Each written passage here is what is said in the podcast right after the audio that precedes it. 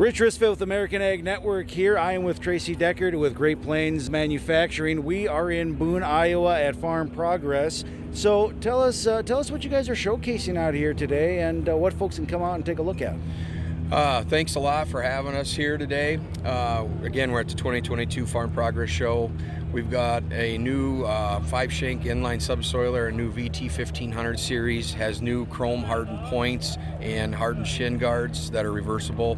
And we have a new flex harrow on the lot, as well as several other new products. Well, very good. What, what piece of equipment are you guys getting the most questions about, or maybe the most interest in at this show? Uh, a couple of new products that we're getting a lot of traction and a lot of questions on is our new BD 7600 HD uh, box drill.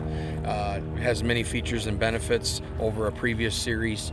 And another one is our TerraMax. It's a hybrid tillage tool that we're showcasing here and also has a uh, turbo seeder on it. Very good. Uh, now, do you guys have anything that's are in the works that you know maybe you shouldn't let go, but uh, but you can give us a sneak peek of?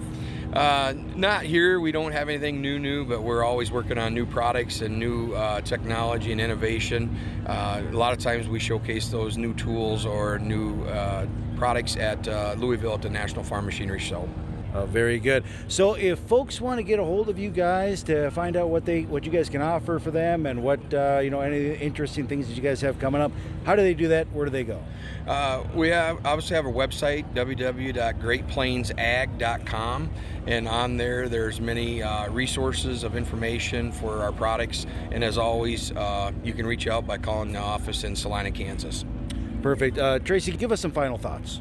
Uh, it's glad to be back here in Farm Progress. Uh, I understand the show hasn't been here since 2018, so it seems to be a, a, bigger crowd than normal due to the rain over the weekend, and the farmers are in between things with you know harvest hasn't started, and uh, the show being back here in Iowa. So it's great to be here, and we've got new products to show and introduce to people, and and the weather is nice for once too. It sure is. Well, Tracy, thanks for spending a little bit of time with us today. All right, thank you very much.